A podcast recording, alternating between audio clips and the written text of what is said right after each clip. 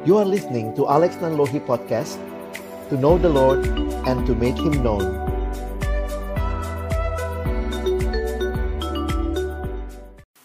Mari sama-sama kita berdoa.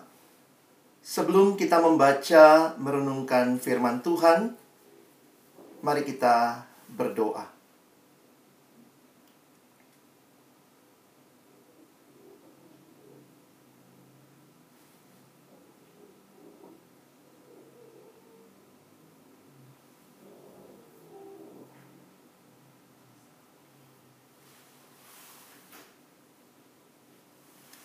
Bapa di dalam surga kami datang dalam ucapan syukur kepadamu. Terima kasih buat kesempatan indah yang Tuhan berikan untuk kami bersama-sama datang memuji memuliakan namamu ya Tuhan. Tiba waktunya bagi kami untuk membuka firman-Mu. Kami mohon ya Tuhan ketika kami akan membuka firman-Mu, bukalah juga hati kami Jadikanlah hati kami seperti tanah yang baik, supaya ketika benih firman Tuhan ditaburkan itu boleh sungguh-sungguh berakar, bertumbuh, dan berbuah nyata di dalam hidup kami. Seperti pujian yang baru saja kami dengarkan. Christmas isn't Christmas till it happens in our hearts. Natal bukanlah Natal sebelum itu benar-benar kami alami di hati kami. Karena itu kami berdoa kiranya kesempatan siang hari ini Tuhan berkenan melawat kami sekalian. Ke dalam tangan pengasihanmu kami menyerahkan waktu ini. Di dalam nama Tuhan Yesus Kristus kami berdoa. Amin. Shalom teman-temanku sekalian, adik-adik yang saya kasihi dalam Tuhan Yesus Kristus. Ada pepatah mengatakan tak kenal maka tak sayang. Ya, sudah kenal sih belum tentu disayang ya. Nah, uh, hari ini saya bersyukur kepada Tuhan boleh melayani adik-adikku sekalian. Saya Alex Nanlohi, saat ini saya ada di Jakarta. Saya melayani di dalam pelayanan siswa dan mahasiswa di Jakarta dengan pelayanan di Perkantas Jakarta. Dan uh, siang hari ini saya bersyukur kepada Tuhan boleh melayani adik-adik sekalian. Saya juga pernah siswa beberapa puluh tahun yang lalu. Saya alumni dari SMA Negeri 1 di Makassar ya, bukan di Medan dan sekitarnya. Lalu kemudian Tuhan kasih kesempatan saya studi lanjut, saya kuliah S1 di dalam bidang ilmu komunikasi. Saya studi di FISIP Universitas Indonesia. Dan kemudian setelah itu saya bergabung dengan pelayanan dan Tuhan memberi kesempatan saya boleh studi lanjut lagi dalam bidang teologi dan saya studi lanjut bidang teologi di Inggris untuk bidang misiologi dan bersyukur boleh melayani adik-adik sekalian. Salam kenal tadi uh, beberapa yang kenalan begitu ya. Ada siapa tadi? Ada Devlin gitu dari SMA 4 kelas 11 ya. Salam kenal. Bersyukur boleh mengenal adik-adik sekalian. Nah, saya boleh share screen, Kak, dari laptop. Saya akan share screen buat kita. Tolong bisa di-allow dan kita akan sama-sama melihat tema yang penting ini ya. Hari ini kita bicara tentang Immanuel. Nah, mari kalau adik-adik sekalian punya Alkitab sih boleh dibuka juga ya. Uh, Abang sudah siapkan sebenarnya semua ada di screen jadi nanti kita akan melihat apa yang ada di screen di depan kita ya. Nah, mari kita melihat terlebih dahulu bahwa hari ini kita bicara tentang Immanuel atau God with us. Saya pikir sering kali ini jadi hal yang dibahas atau disampaikan tapi pertanyaannya sudahkah kita memahami artinya? Dengan situasi corona apalagi ya, ketika semua harus begitu terbatas. Teman-teman sekalian, kita pun merayakan Natal di tengah pandemi seperti ini. Waktu saya coba merenungkan, akhirnya kan banyak hal dalam Natal yang kita potong ya, atau kita sederhanakan. Akhirnya muncul pertanyaan, apa sih yang paling penting di dalam Natal? Dan akhirnya saya melihat sebagaimana sebuah kalimat dalam bahasa Inggris bertanya seperti ini. What is the most important part about Christmas? Dan dijawab, the most important part about Christmas is the first six letters. Enam huruf pertama. C H R I S T. Bayangkan Christmas without Christ tinggal mas ya mas, mas ya ini bukan perayaan mas, mas ya. Kita berbicara tentang Natal di mana Kristus harus jadi pusat Natal. Christmas is empty without Jesus and Jesus supposed at the very heart of our Christmas. Harusnya Yesus di pusat daripada Natal kita. Mari kita lihat sama-sama berita yang disampaikan oleh malaikat kepada Yusuf yang waktu itu berniat menceraikan Maria diam-diam karena Maria ketahuan telah mengandung dari Roh Kudus. Perhatikan apa yang disampaikan oleh malaikat. Malaikat mengatakan, Yusuf, jangan kau ceraikan Maria, ya. Dan kemudian kita lihat ya ayat 21 sampai 23 dalam Injil Matius. Malaikat berkata, "Iya, maksudnya Maria akan melahirkan anak laki-laki dan engkau, engkau di sini Yusuf akan menamakan dia Yesus karena dialah yang akan menyelamatkan umatnya dari dosa mereka. Hal itu terjadi supaya genaplah yang difirmankan Tuhan oleh Nabi. Sesungguhnya anak darah itu akan mengandung dan melahirkan seorang anak laki-laki dan mereka akan menamakan dia Immanuel yang berarti Allah menyertai kita. Teman-temanku yang dikasihi dalam Tuhan Yesus Kristus, Natal kita berbicara tentang Kristus yang lahir. Tetapi pertanyaan utamanya, who is Jesus? Siapakah dia yang datang itu? Di dalam bacaan kita barusan ada dua nama yang muncul. Kalau kalian jeli memperhatikan tadi, yang pertama di ayat 21 ya dikatakan namakan dia Yesus. Ada atau malaikat bilang nanti beri nama dia Yesus. Nanti kalian lihat lagi, itu muncul di ayat 25. Dan ayat 23 muncul lagi nama Immanuel. Dan sebenarnya ini adalah penggenapan apa yang dinubuatkan di dalam Yesaya pasal 7 ayat 14. Kalau teman-teman perhatikan di Alkitab kita ada tiga kali muncul kata Immanuel.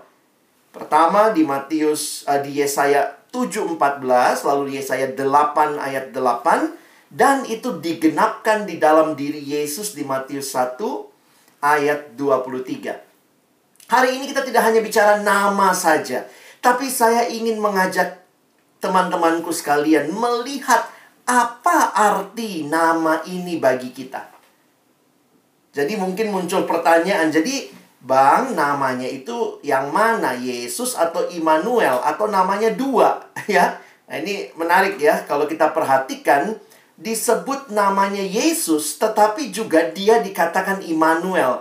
Jadi sebenarnya seperti ini kira-kira pemahamannya. Namanya Yesus tetapi dia juga dia itu adalah Immanuel. Karena perhatikannya yang namanya itu yang Yesus ya itu Yesus kan nggak pernah dipanggil Noel ya Immanuel tetapi dipanggil Yesus. Jadi sama seperti begini. Presiden Jokowi. Ya namanya Jokowi. Nah dia adalah presiden. Ya kira-kira gambarannya seperti itu sehingga menjadi pertanyaan apa arti nama ini buat kita? Saya ingin mengajak kita melihat dua hal penting hari ini Nama ini sungguh berarti pertama bagi keselamatan kita dan yang kedua bagi kehidupan kita. Ingat ya, yang pertama untuk apa? Untuk keselamatan kita dan yang kedua untuk apa? Untuk kehidupan kita. Nah, Abang ajak kita mulai dari yang pertama. Apa arti nama ini bagi keselamatan kita?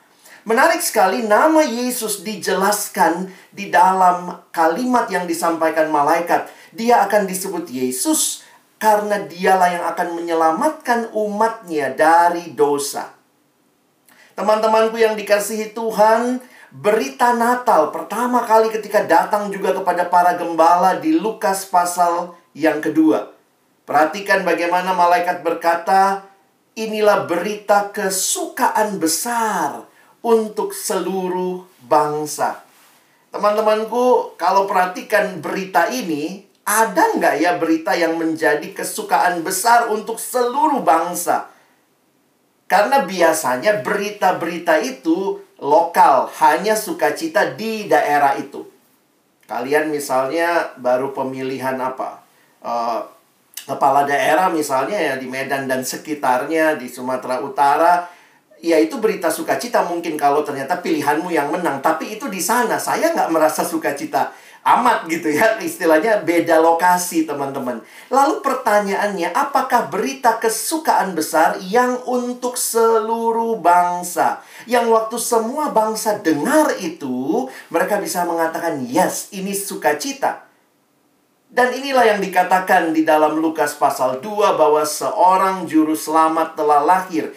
Inilah berita sukacita terbesar untuk seluruh bangsa.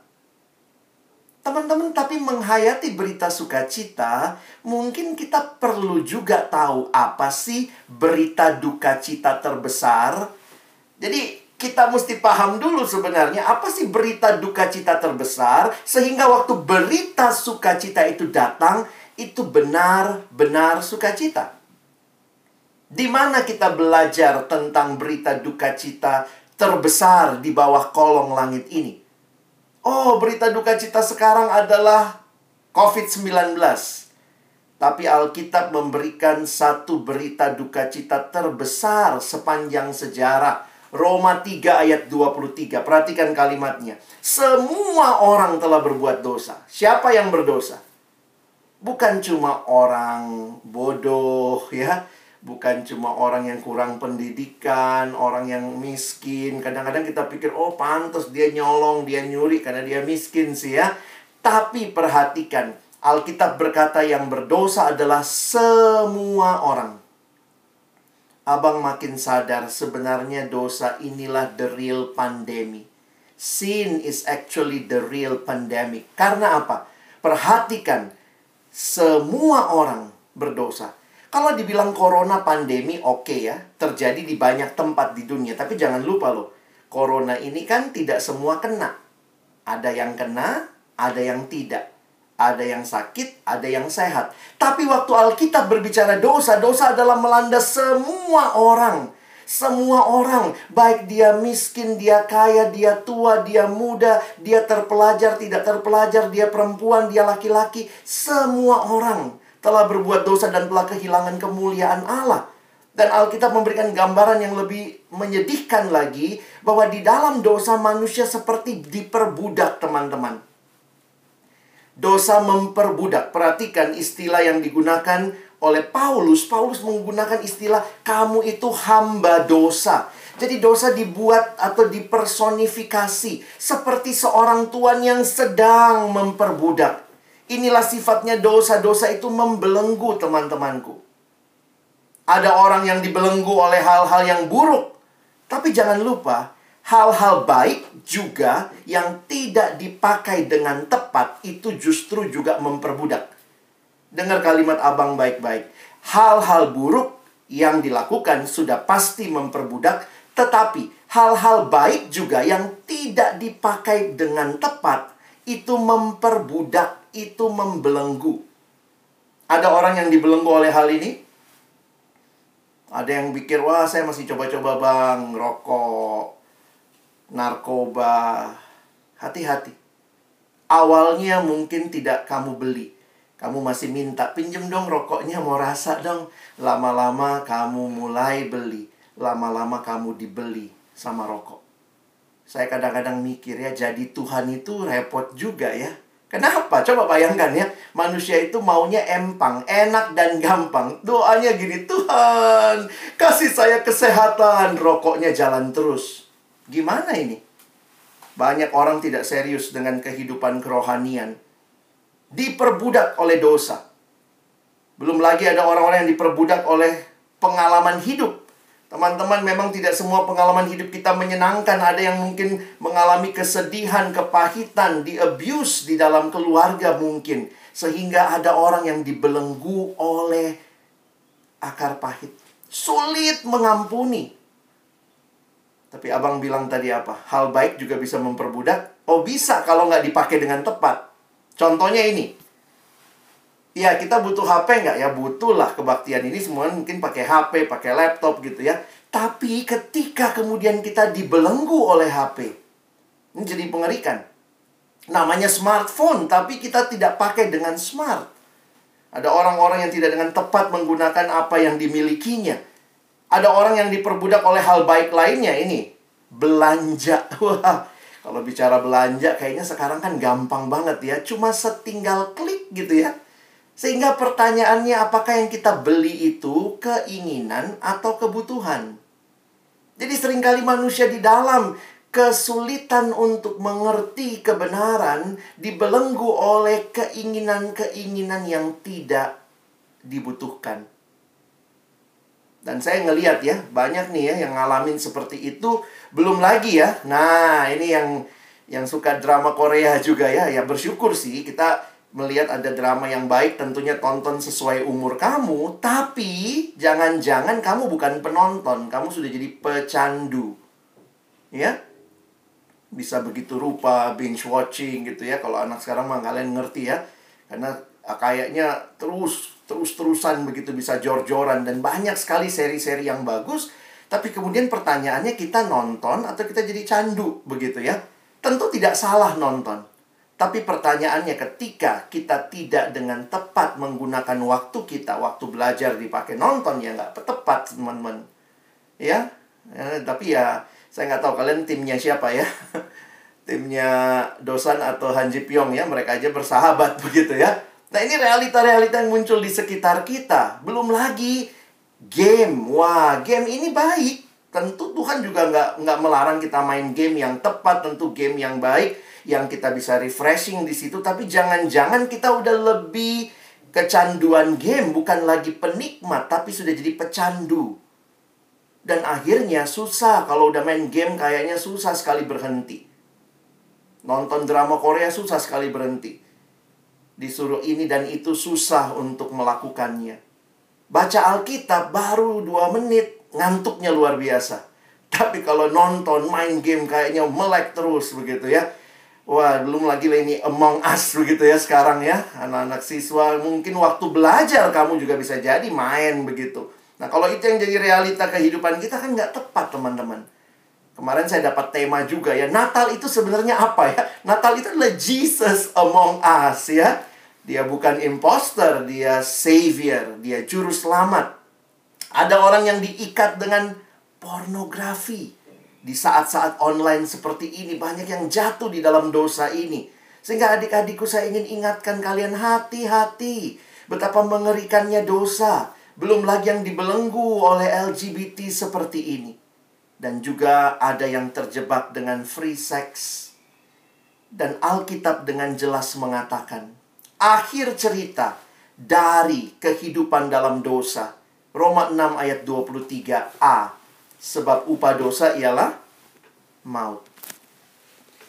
Tapi teman-temanku perhatikan ya, bahwa sering kali kita hanya hafal ayat itu separoh. Hafal Roma 6 ayat 23 A-nya doang. Waktu ditanya, apa itu Roma 6 ayat 23? Sebab upah dosa ialah maut. Jangan lupa itu hanya bagian A-nya. Teman-teman perlu belajar melihat seluruh ayat itu karena ada berita sukacitanya di bawah. Perhatikan, sesudah kata tetapi. Tetapi karunia Allah ialah hidup yang kekal dalam Kristus Yesus Tuhan kita. Jangan cuma hafal bad newsnya. Roma 6.23, sebab upah dosa adalah maut. Itu berita duka citanya adik-adikku. Tapi lihat berita sukacitanya. Kalau dosa membawa maut, maut adalah mati kekal, binasa. Di dalam Yesus ada hidup yang kekal. Karena itu waktu malaikat datang dan berkata, Anak ini namanya Yesus, dia yang akan menyelamatkan umatnya dari dosa mereka. Ini berita sukacita yang besar. Karena Yesus yang datang, ingat ya, dia tidak hanya datang di waktu Natal. Yesus yang lahir waktu Natal dia bertumbuh, besar, dia hidup melayani, menderita, bahkan mati menyerahkan nyawanya di kayu salib. Tapi dia bangkit, dia naik ke surga dan dia berjanji akan datang kedua kali. Teman-teman jangan cuma melihat satu sisi Natal barulah awal, tapi jangan lupa Yesus yang lahir di waktu Natal. Dia adalah juru selamat yang membayar harga mahal untuk penebusan kita. Kalau yang kita rayakan adalah Yesus yang menyelamatkan kita, mari kita tidak lagi berpusat pada dosa. Hidup berpusatkan Kristus. Mari belajar hidup berbeda dengan dunia.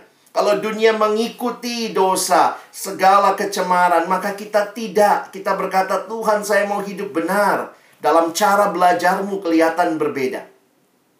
Kalau semua senangnya nyontek, copy paste, maka kamu berkata tidak, saya sudah ditebus. Saya merayakan Natal, yang datang adalah juru selamat. Saya tidak mau hidup lebih lama dalam dosa. Kalau ada yang sudah bekerja ya, mungkin ada kakak-kakak pemimpin kelompok sharing juga, ada yang alumni. Kalian juga dalam cara bekerja. Ini bukan hanya firman buat adik-adik, buat kita semua membutuhkan firman Tuhan untuk mengoreksi hidup kita. Cara kita bergaul. Apakah kita menjadi orang-orang yang membawa perubahan di tengah pergaulan? Kenapa kita harus ikut yang nggak benar? Banyak anak Tuhan cuma jadi trend follower. Saya rindu sekali kita jadi trendsetter. Kalau kalian punya media sosial, pakai itu mengabarkan kebenaran, menyatakan hal-hal yang positif, yang baik. Kalau kamu rayakan Natal, maka ingat gaya perpacaranmu juga buat yang sudah pacaran ya. Saya sih sebenarnya tidak terlalu rekomendasi anak SMP, SMA pacaran. Nantilah, kalau sudah kuliah boleh. Tapi kalau ada yang udah terlanjur pacaran, maka saya ingatkan hati-hati. Jangan asal mengumbar nafsu. Bangun hidup yang berakar dalam firman Tuhan. Ini hidup yang baru. Kalau yang datang juru selamat, saya diselamatkan. Saya nggak mau hidup di dalam dosa. Maka saya berkata, Tuhan, firmanmu itu pelita bagi kakiku waktu aku berjalan di dunia yang gelap. Firmanmu itu terang bagi jalanku. Biarlah kita mengalami komunitas. Saya bersyukur ya di sekolah-sekolah kalian ada persekutuan yang juga menolong kalian bertumbuh di dalam Tuhan. Sehingga ingat baik-baik. Yang lahir itu Yesus, dia menyelamatkan engkau dan saya dari dosa. Bagaimana hidupmu? Natal bukan sekadar sebuah perayaan, tetapi Natal seharusnya menjadi perubahan. Ada perubahan dari hidup yang ditebus, tidak lagi menikmati dosa, tapi hidup yang menikmati Allah, hidup yang sungguh-sungguh menyatakan Tuhan, ini hidupku, ku persembahkan bagimu. Selanjutnya, kalau kita perhatikan ya, apa arti nama ini? Yang pertama tadi namanya Yesus, yang kedua namanya disebut dia adalah Immanuel, ya. Kalau teman-teman memperhatikan dikatakan dia Immanuel yang berarti Allah menyertai kita.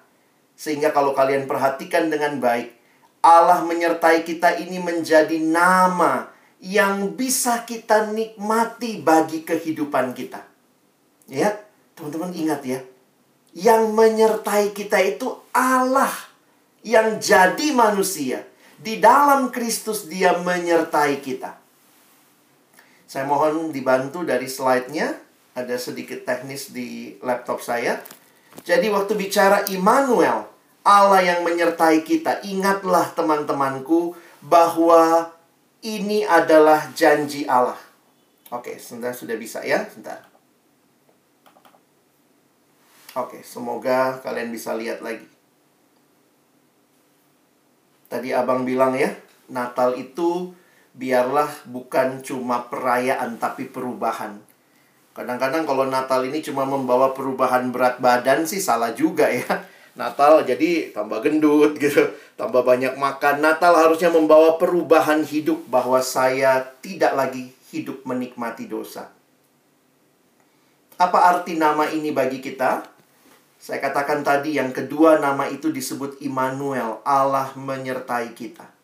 Kalau kalian perhatikan, Allah menyertai kita ini adalah nubuat yang disampaikan Nabi Yesaya 700 tahun sebelum Yesus lahir.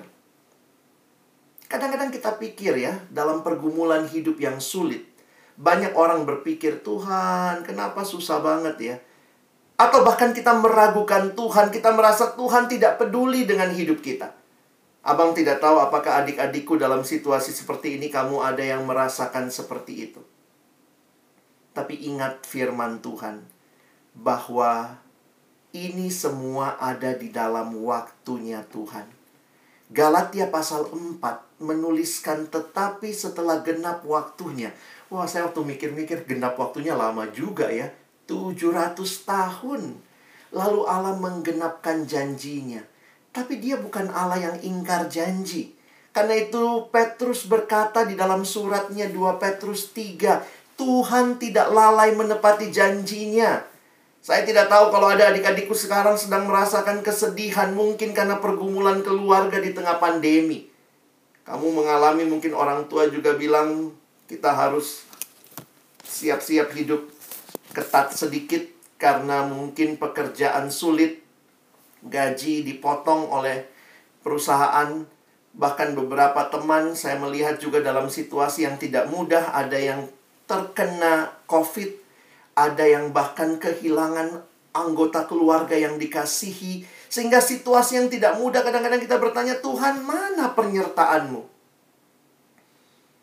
Abang beberapa kali diminta memimpin kebaktian persiapan ujian nasional di sekolah. Jadi nggak tahu unik juga ya kalau mau persiapan ujian nasional aja kebaktian ya. Lalu kemudian saya suka tanya begini ya, ini cara kita melihat tentang Yesus. Saya bilang begini sama adik-adik siswa, saya tanya, kalau kalian lulus ujian nasional Tuhan Yesus baik? Semua jawab, baik. Itu gampang sekali jawabnya. Saya tanya lagi, kalau kalian tidak lulus ujian nasional, Tuhan baik? Uh, ma, da, gitu ya. Susah jawabnya ya teman-teman ya. Tapi pertanyaannya begini, Apakah Tuhan itu jadi baik atau tidak baik tergantung pengalaman kita. Kalau saya lagi ngalamin baik, oh dia baik. Kalau saya lagi ngalamin nggak baik, oh dia tidak baik. Saya pikir kita tidak memiliki Tuhan yang seperti itu. Tuhan kita adalah Tuhan yang selalu baik. Kadang-kadang papa mamamu hari ini baik ya, besok marah-marah, lusa baik lagi, terus mungkin marah lagi seminggu. Tuhan kita bukan seperti itu. Dia Allah yang setia. Dia Allah yang senantiasa baik. Sehingga ketika engkau dan saya mengalami pergumulan, jangan ragukan kebaikan Tuhan. Dan Natal telah menjadi satu jawaban bahwa Tuhan benar-benar hadir. Dia tidak meninggalkan kita. Penyertaan Allah adalah dasar yang teguh bagi kita untuk hidup punya pengharapan. Tapi mungkin kau tanya, Bang, tapi kan Yesus naik ke surga. Bagaimana dia menyertai saya? Ketika dia naik ke surga, dia mengutus roh kudus. Melalui rohnya Yesus masih terus menyertai kita. Ke mana pun kita pergi saat ini, percayalah Allah akan menyertai kita. Walaupun pergumulan hidupmu mungkin sulit, Tuhan saya belum mengerti. Tapi ingatlah, Yesus tidak hanya menyertai kita saat tenang dan aman, namun Ia tetap menyertai kita pada masa-masa yang paling sulit sekalipun.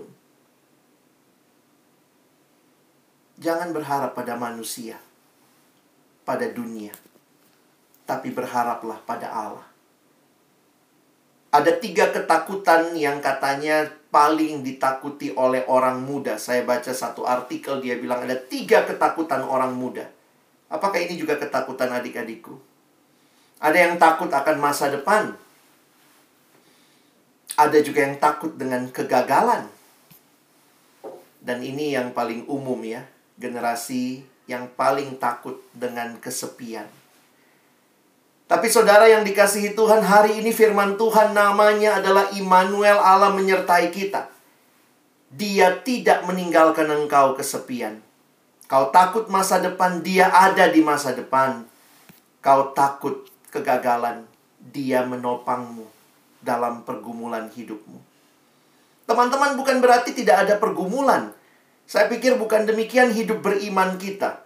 Abang tuliskan demikian. God never promises that we will never face struggles or problem. Tuhan nggak pernah janji seperti itu. Baca di Alkitab tidak ada. Kalau kamu anak anakku maka kau nggak akan ngalamin pergumulan. Kau di sekolah nggak ada ujian. Kenapa? Kau anak Tuhan. Yang nggak yang ujian itu yang bukan anak Tuhan. Nggak ada. Kalau hujan, hujanlah rumahmu. Mau kau anak Tuhan, sebelah rumahmu juga bukan anak Tuhan. Kadang-kadang kita pikir emangnya kalau hujan cuma turunnya di rumah di rumah orang aja, rumahku bebas, nggak kena hujan. Medan banjir, ngalamin, oh anak Tuhan juga banyak kena banjir. Saya akhirnya sadar ya bahwa Alkitab tidak pernah berkata hidup tanpa pergumulan. Bukan itu yang Tuhan janji. Tapi yang dia janji adalah aku menyertaimu. God walks with us in our struggles. Abang pikir-pikir ya, waktu malaikat datang ketemu gembala, gembala itu kan golongan paling miskin ya, lalu dibilang, "Oh, ini berita sukacita besar." Terus mereka datang pergi ke Bethlehem, lihat bayi Yesus. Nah, coba abang tanya, waktu mereka ketemu Yesus, apakah gembala itu pulang jadi konglomerat? Wah, langsung kemudian jadi, oh sekarang tidak lagi menggembala, sudah naik derajatnya. Kadang-kadang pergumulan masih tetap ada. Bahkan real kita masih mengalami tetapi Tuhan hadir. Dia jawaban, dia penopang, dia kekuatan. Itu cukup bagi kita mengalami dan melalui pergumulan hari-hari ke depan. Melangkah dengan pasti. Beberapa teman-temanku saya lihat sudah mulai menyerah sama belajar online ya. Karena memang nggak mudah. Tapi bolehkah abang minta di dalam nama Tuhan kepada kalian bertahanlah. Minta kekuatan dari Tuhan Belajar berdoa, belajar berserah sama Tuhan.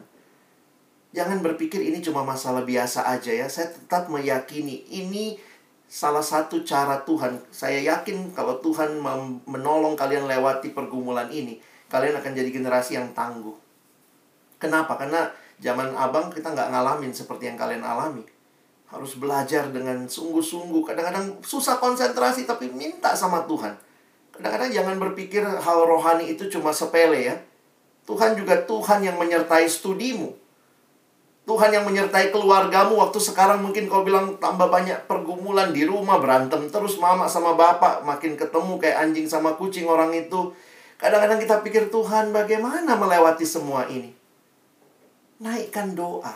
Ingat dia beserta kita. Dalam studi giving your best, ingat dia Immanuel dan dia Allah yang berjalan bersama engkau dan saya. Jangan takut. Tuhan hadir dan tidak meninggalkan.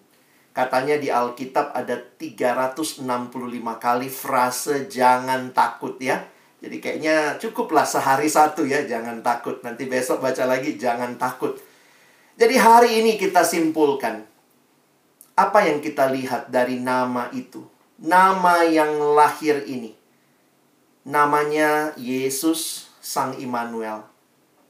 Nama ini sungguh-sungguh berarti buat keselamatanmu dan buat kehidupanmu. Lalu bagaimana kita merayakan Natal? Gimana sih ada yang pernah nanya abang beberapa tahun lalu. Jadi gimana bang caranya merayakan Natal ya? Saya bilang, kau sudah nyanyi tadi. Hah? Nyanyi ya? Saya bilang, kau kan nyanyi tadi. Lagumu apa? Hai dunia, gembiralah dan sambut rajamu. Di mana sambutnya? Di hatimu, terimalah. Saya bilang sama adik itu, Natal itu yang paling penting siapkan hati. Siapkan hatimu untuk Natal. Christmas is not so much about opening presents as opening our hearts. Lagu indah tadi. Christmas isn't Christmas till it happens in your heart. Kalau yang lahir juru selamat, maukah kau buka hatimu menerima dia sebagai satu-satunya Tuhan dan juru selamat dalam hidupmu? Kalau yang lahir adalah Immanuel, maukah engkau percaya dan tidak takut menjalani hari-hari hidupmu ke depan? Kalau yang lahir itu adalah Yesus Sang Immanuel, maukah kita alami hidup yang berkemenangan? Pergumulan tetap ada. Dan mungkin ke depan tahun 2021 juga masih akan ada pergumulan. Tapi janji Tuhan tetap sama. Aku tidak akan meninggalkan engkau. Aku bereskan masalah paling dasar hidupmu yaitu dosa. Supaya kau tidak hidup lebih lama dalam dosa. Dan aku mau saat ini engkau percaya kepadaku berseru kepadaku dalam kesesakanmu. Ingatlah, aku menyertai engkau. Saya mengajak kita tunduk kepala. Semua kita yang mendengar firman siang hari ini, mari kita menundukkan kepala kita di hadapan Tuhan. Menundukkan hati kita di, di hadapan Tuhan dan saya ingin kita saat ini meresponi firman Tuhan. Jika siang hari ini kau sudah dengar firman Tuhan, izinkan sebagai hamba Tuhan saya memberikan beberapa pertanyaan untuk teman-temanku jawab secara pribadi. Saya harap kita bisa dengan kusuk di tempat masing-masing kalau kalian bersama-sama tidak usah lagi bercanda satu sama lain, tapi mari berdoa secara pribadi kepada Tuhan. Abang ajak taruh tangan kanan kalian, taruh di dadamu. Dan mari setiap kita di hadapan Tuhan menjawab pertanyaan ini. Siapa yang berkata Tuhan di sini saya? Saya sudah dengar firman-Mu hari ini. Saya tahu bahwa yang datang adalah Yesus Sang Immanuel. Dan hari ini, saya mau buka hatiku. Saya mau menerima Engkau, ya Yesus, sebagai satu-satunya Tuhan dan Juru Selamat. Kalau selama ini saya masih menikmati hidup dalam dosa, Tuhan, saya mau tinggalkan dosa. Saya tidak mau lagi hidup lebih lama dalam dosa. Tuhan tolong saya. Dan saya mau hidup di dalam Tuhan. Jika ada adik-adikku yang mau buka hati terima Yesus, menyerahkan hidupmu, masa depanmu, ketakutanmu kepada Yesus. Ingatlah dia Immanuel yang menyertai kamu. Bagi kalian yang untuk pertama kalinya mau buka hati terima Yesus, sekali lagi, bagi kalian yang untuk pertama kalinya mau buka hati terima Yesus. Abang akan memimpin di dalam doa. Ikuti kalimat per kalimat dari doa saya. Jadikan ini sebagai doa pribadimu di hadapan Tuhan. Bagi teman-temanku yang hari ini mau buka hati pertama kali terima Yesus, ikuti doa saya di tempatmu masing-masing Ya Allah, aku tahu aku adalah seorang yang berdosa. Aku ingin berbalik dari dosa-dosaku. Aku mohon pengampunanmu. Aku percaya Yesus telah mati untuk dosa-dosaku. Aku percaya Yesus sudah bangkit dari kematian, dan aku percaya bahwa hanya di dalam Yesus aku memiliki hidup yang kekal, hidup yang disertai Tuhan. hari ini. Aku membuka hatiku untuk menerima Yesus Kristus sebagai satu-satunya Tuhan dan Juru Selamatku. Mulai hari ini, aku menyerahkan kendali hidupku sepenuhnya kepada Yesus. Inilah doaku ya Allah. Di dalam nama putramu Tuhan kami Yesus Kristus. Aku berdoa. Amin. Bagi adik-adikku yang sudah pernah menerima Yesus secara pribadi, tapi hari ini kau berkata, "Tuhan, saya mau dibaharui." Abang rindu juga mendoakan keputusanmu. Mungkin kalian sudah pernah ikut acara semacam ini. Kau pernah buka hati terima Yesus. Tapi seiring berjalannya waktu kau jatuh lagi dalam hidup yang lama. Dan hari ini Tuhan mengasihimu. Tuhan mau kau tidak lagi lebih lama dalam dosa. Tuhan mau membaharui engkau. Bagi adik-adikku yang rindu dibaharui. Saya juga akan berdoa bagi kalian. Mari kita berdoa. Bapak Surgawi hamba menyerahkan adik-adikku yang dibaharui sekali lagi mereka yang sudah pernah buka hati terima Yesus, tapi dalam perjalanan kehidupan mungkin mereka jatuh dalam dosa-dosa lama mereka. Mungkin mereka masuk dalam pergumulan yang membuat mereka meragukan kasih Tuhan, merasa Tuhan tidak peduli, Tuhan meninggalkan. Tapi hari ini ketika firman Tuhan dinyatakan bahwa yang lahir adalah Yesus Sang Immanuel, Tuhan engkau tidak meninggalkan. Engkau hadir dan berjalan bersama kami. Tolonglah adik-adikku dibaharui kembali dalam iman mereka untuk percaya penuh kepada Yesus dan juga punya hidup yang tidak hidup terus-menerus dalam dosa. Tolonglah adik-adikku ini Tuhan. Di dalam nama Tuhan Yesus yang mengasihi mereka, kami menyerahkan setiap kami yang membaharui komitmen. Amin.